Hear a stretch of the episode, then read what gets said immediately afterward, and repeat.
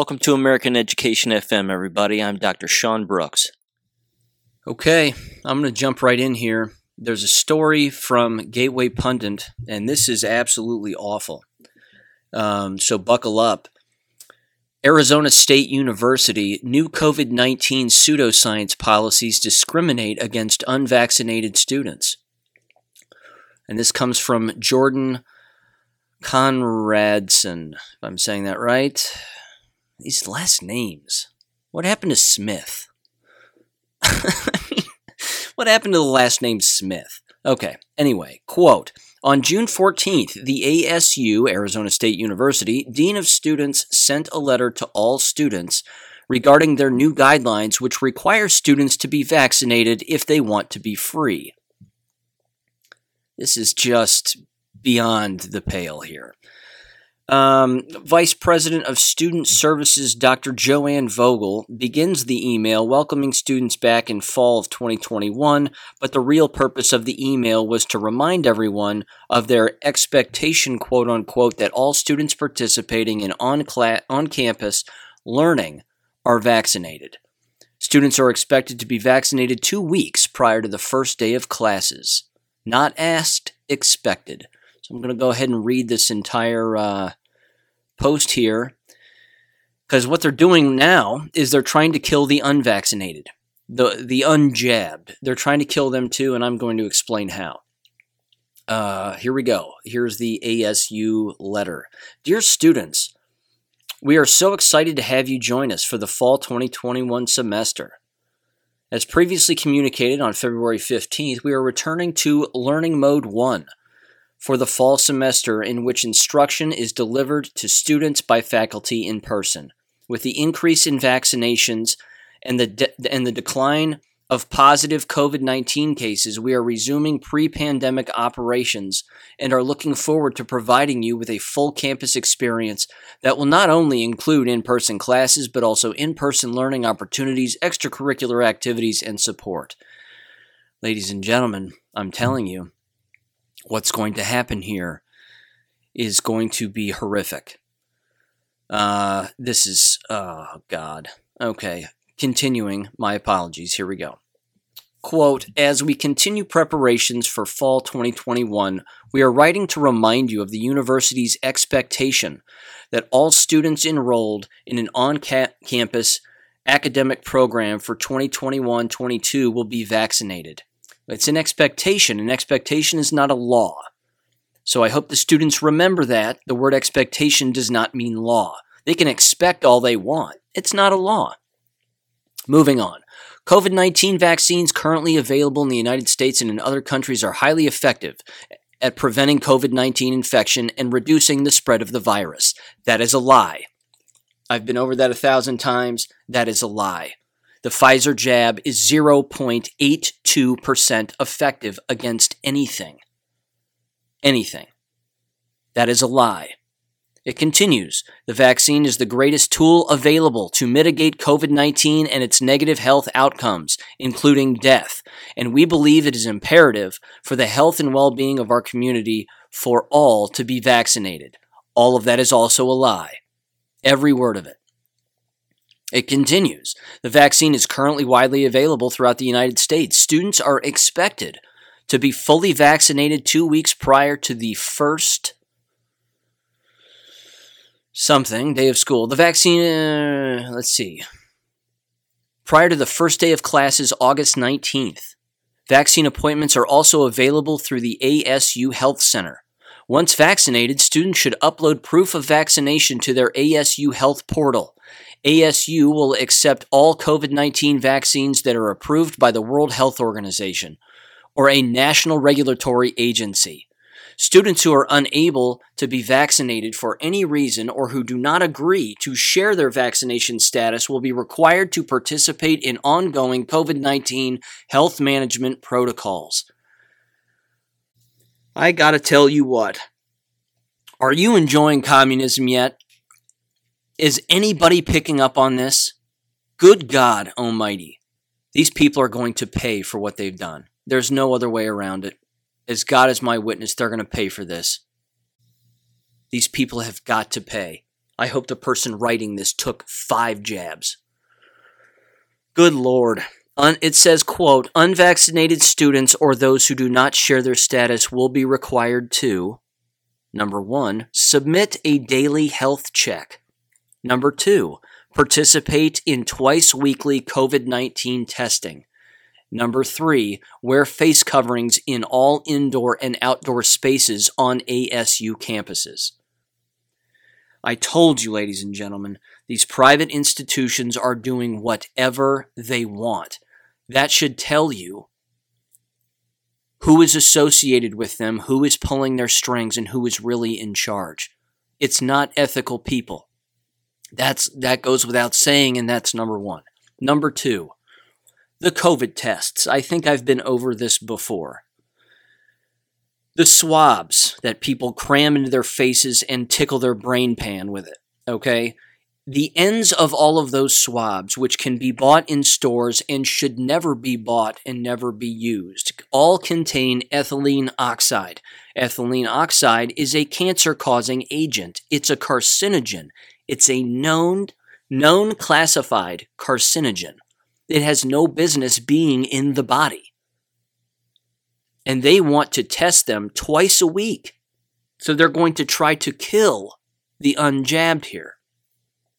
It continues, it says, fully vaccinated students who consent to share their status will not be required to submit a daily health check, participate in COVID nineteen testing, wear face coverings indoors or outdoors unless otherwise directed, unless otherwise directed, which means if someone sneezes or someone coughs, they're going to have to put on a mask.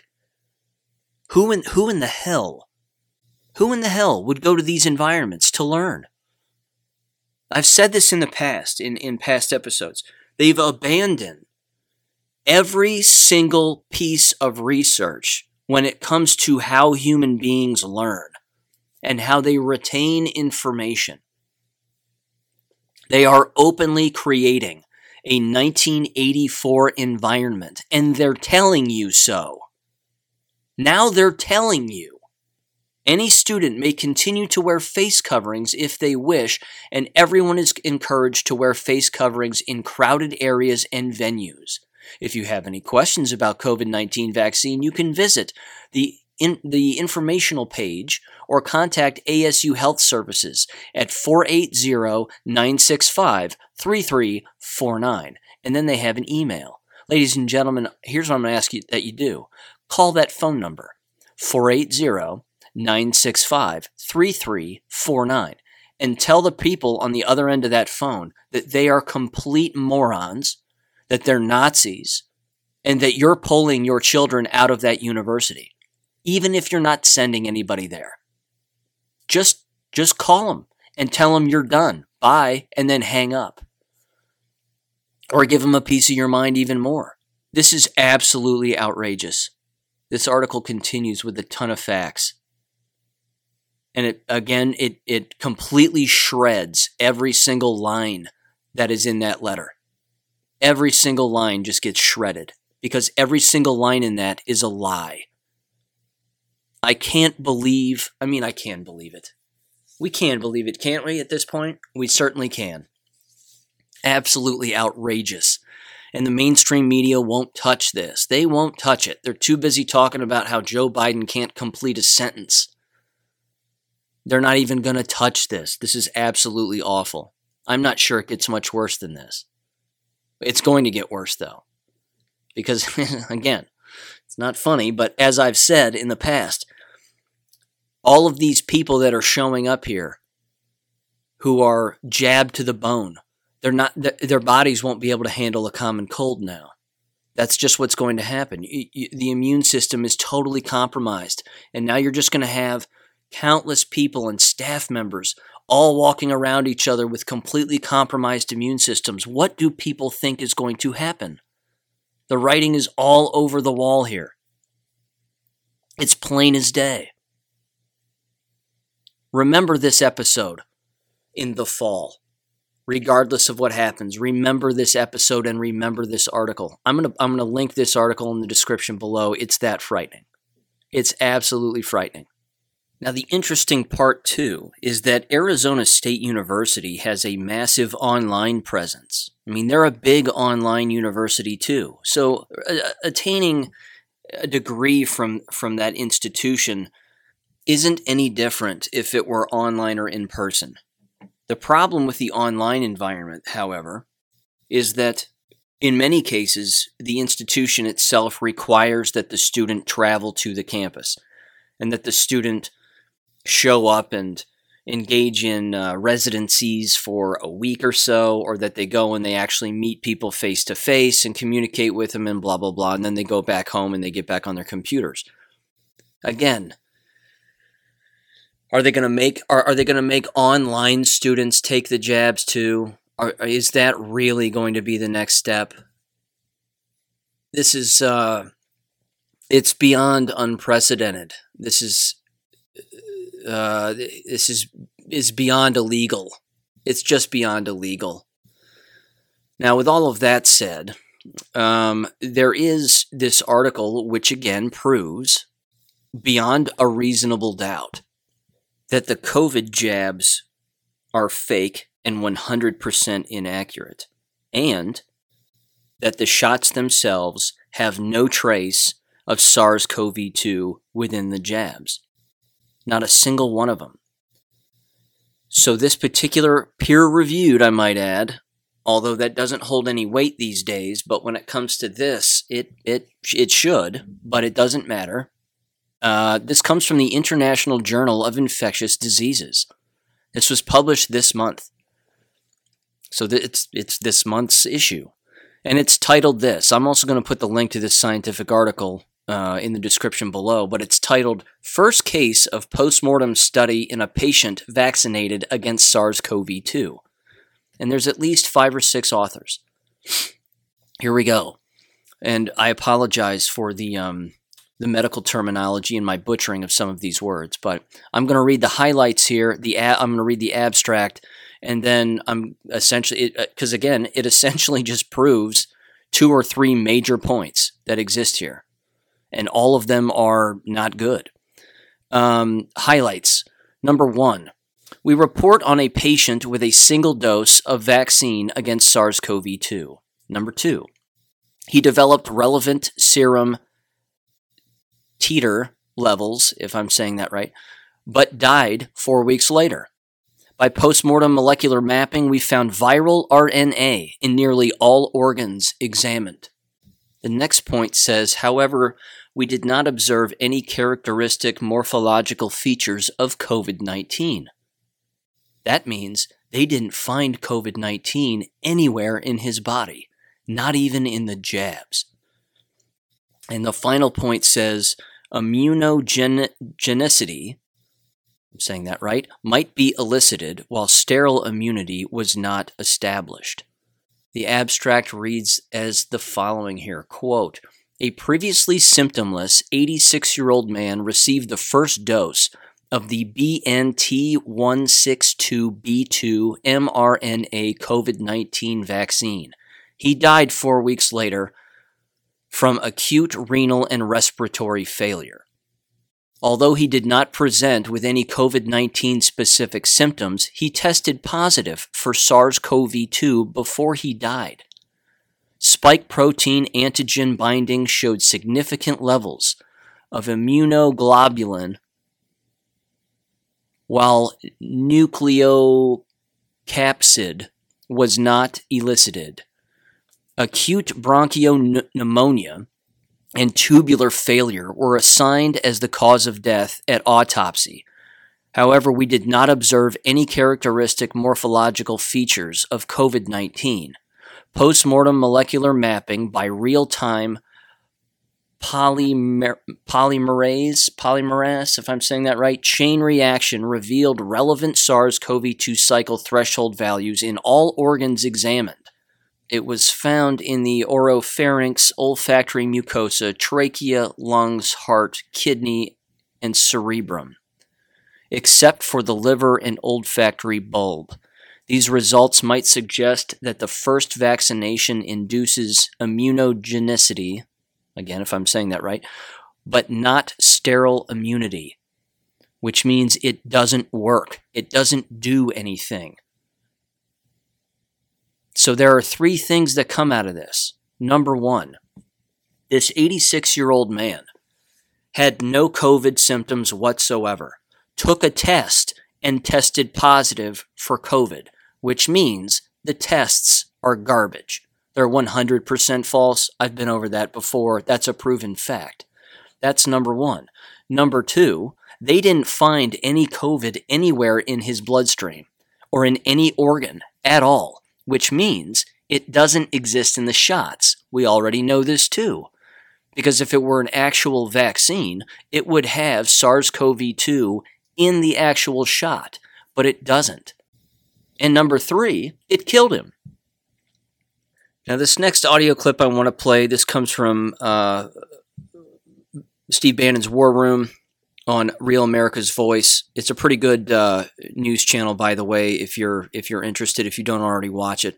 But uh, Doctor Michael Yeadon was on, the former vice president of Pfizer, and uh, he clearly says that children are fifty times more likely to be killed by these shots than the virus itself.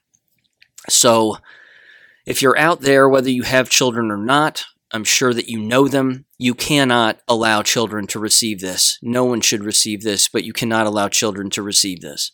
So I want to make that abundantly clear, but uh, here's what he has to say about it. Please give this a listen. Now, Doctor Mike Yeadon, formerly of Pfizer. Doctor Yeadon, there's going to be a fire. I don't know about the rest of the world, but I can guarantee you there's going to be a firestorm starting in August in this nation, the United States of America, when the mothers in this country that have already been up on this whole mask situation and critical race theory at the school board level, when they go back, and according to Doctor Fauci, this is not Stephen K. Bannon, this is Fauci's interviews with Savannah Guthrie at the morning show at N B C, the Today Show, also what he told the A P, that they're going to start vaccinating the twelve to fifteen-year-olds, the kids in middle school and high school, as soon as they get back in the fall, and that the school children will be vaccinated by the end of the year. His words, not Bannon's. I want you to walk through. There's going to be a firestorm because this is not the anti-vax crowd. I'm talking about the, the, the vaccine-hesitant mothers, right? Joined with the anti-vaxxers. But, and that's, to me, is two-thirds of the country, two-thirds of the mothers. Walk us through your thoughts about this vaccine, particularly for adolescents and for school-aged children and younger. Yeah, certainly. So just to reiterate, I'm of the industry my whole career, and I'm generally pro-vaccine, but I'm pro-safety, and these COVID nineteen vaccines are not safe.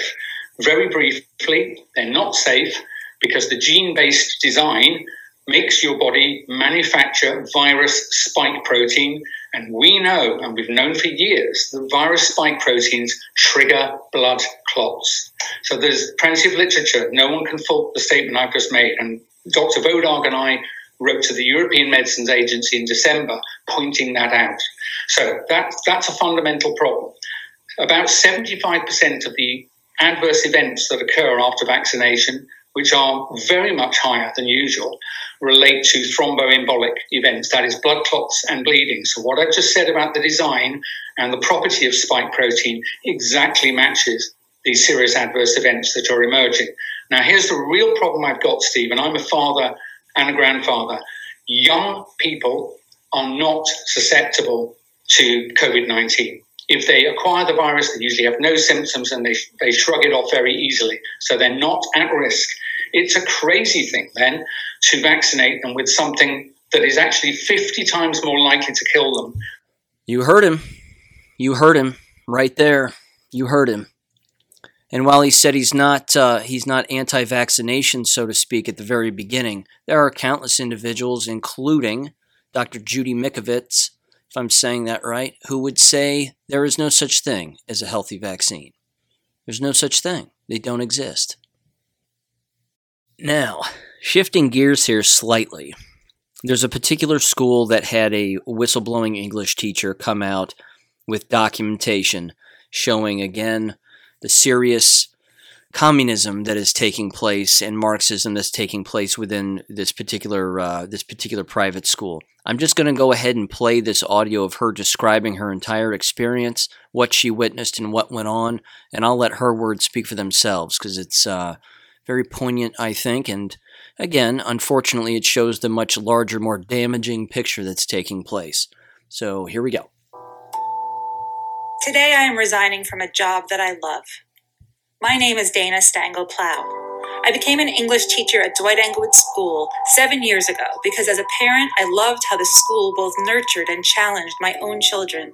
But over the past few years, the school has embraced an ideology that is damaging to our students' intellectual and emotional growth, an ideology that requires students to see themselves not as individuals, but as representatives of either an oppressor or oppressed group. This theoretical framework pervades every division of Dwight Englewood as the singular way of seeing the world. As a result, students now arrive in my classroom accepting ideology simply as fact. I've seen up close how this hinders their ability to read, write, and think. They've become obsessed with power hierarchies. I teach students who recoil from a poem because it was written by a man. I teach students who approach texts in search of the oppressor, who see iniquities in texts that have nothing to do with power. This ideology limits students' ability to observe and engage with the full fabric of human experience in our literature.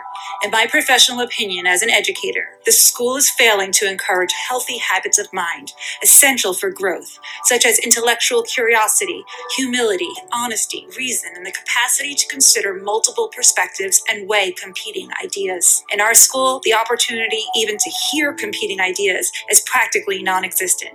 Sadly, as a result, the school is leading many to become true believers and outspoken purveyors of a regressive and illiberal orthodoxy. Our young students have no idea that the school has placed ideological blinders on them. Of course, not all students are true believers. Many pretend to agree because of pressure to conform. I've heard from students who want to ask a question, but stop out of fear. I've heard from students who don't participate in discussions for fear of being ostracized. One student didn't want to develop her personal essay about an experience she had in another country because she was worried that it might mean she was, without even realizing it, racist. In her fear, she actually stopped herself from thinking. The very definition of self-censorship. I care deeply about our students and our school, and so over the years, I have tried to introduce positive alternative views to our community. My efforts have fallen on deaf ears. The reality is that fear and orthodoxy pervade the faculty. Last fall, administrators told us we were not allowed to question the school's ideological program, and on at least two separate occasions, our head of school even went so far as to tell the entire faculty that he would fire all of us if he could, so that he could replace us all with people of color. This February, during a faculty meeting, teachers were segregated by skin color. White teachers were placed into a white caucus group, asked to remember that we are white and to take responsibility for our power and privilege. I reject this essentialist, racialist thinking about myself and my colleagues, and I worry for the students. Will racial segregation be forced on them next? I am fully aligned with the values in Dwight Englewood's mission statement: community, diversity, courage, and making the world a better place. As an educator, I strive to create an inclusive classroom by embracing the dignity and individuality of each and every student, regardless of their cultural or group identifiers. My humanist approach cultivates a mutual respect and empathy, curiosity, and open-mindedness. I want to empower all students with the skills and habits of mind they need to fulfill their potential as learners and human beings. Unfortunately, the school's orthodoxy undermines my humanist approach to teaching and creates deep divisions among our diverse population, destroying any chance at a true and unified learning community. Dwight Englewood used to claim that we teach students how to think, not what to think. But sadly, that is just no longer true. Uh, one little quick tip for her. She needs to stop using the word humanist. I don't think she knows what that means. It means godless. That's what it means. If you're a humanist, that means that you actually believe that a human being can be a god. That's just what it means. Hate to break it to her, but, you know, excellent message, horrible environment, clearly. The head of that school is a lunatic. I think that goes without saying. But, uh, yeah, just don't use the word humanist, that's all. Um, what else? Oh, yeah, this is kind of neat. People aren't watching Nickelodeon anymore. Don't know if you knew about that. But because of all of the L G B T X Y Z videos that are all over uh, Nickelodeon and Nick Junior these days, their viewership on a daily basis has gone down from, I believe, one point three million a few years ago to about three hundred thousand plus, roughly, uh, within the year of twenty twenty-one. So Nickelodeon is crumbling, which is, uh, you know, it's it's great because it's always really been a pedophile playground. If you um, were a child like I was in the eighties, Nickelodeon was kind of the cat's pajamas. It was the thing to watch. And then you get a little bit older and you go backwards and you start to look at what was going on with the children at Nickelodeon and uh, all of those things. Turns out it's not uh, it's not all about gack. It's not all about slime and winning prizes and um, you know a, a cassette a cassette recorder and a and a new minivan. It's uh, it's rather horrible. And they're certainly showing their true colors. In fact, on their own Twitter account, they're bragging about those videos that I've played in previous episodes where you've got the Blue's Clues dog and, I don't know, uh, a drag queen singing, you know, songs and numbers and all that stuff. They're they're supporting it one hundred percent. And I think one of their quotes, direct quotes, was something like, uh, every single time we play it, we just love it even more. It's like, well, goodbye, Nickelodeon. Please pay attention to what your children are watching if they're watching any of that garbage, because it's all over iPads. And those iPads know that a child is holding it. That's how smart the technology is. It knows, it knows who's actually holding the device, so it knows exactly what to stir up on the algorithm so that YouTube knows exactly what they want your child to see. Regardless of all of the parental blockers, all of that's an illusion. It's not real. But there you go. Just another day in the uh, horrific American K twelve education experience, as it were. So please, again, consider homeschooling, calvert education dot com. I'll continue to advocate for it as much as humanly possible. Find an online university if you're interested in attending one, or an online college, preferably one where God is at the center of that place.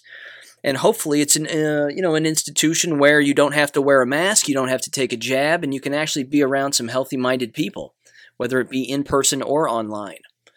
But again, what's going to come this uh, this coming fall is going to be a fall, figuratively and literally. So buckle up, because it's coming. Catch you on Friday. Thank you for listening to American Education F M. Make sure and check out American Education F M dot com for more information. Take care and God bless.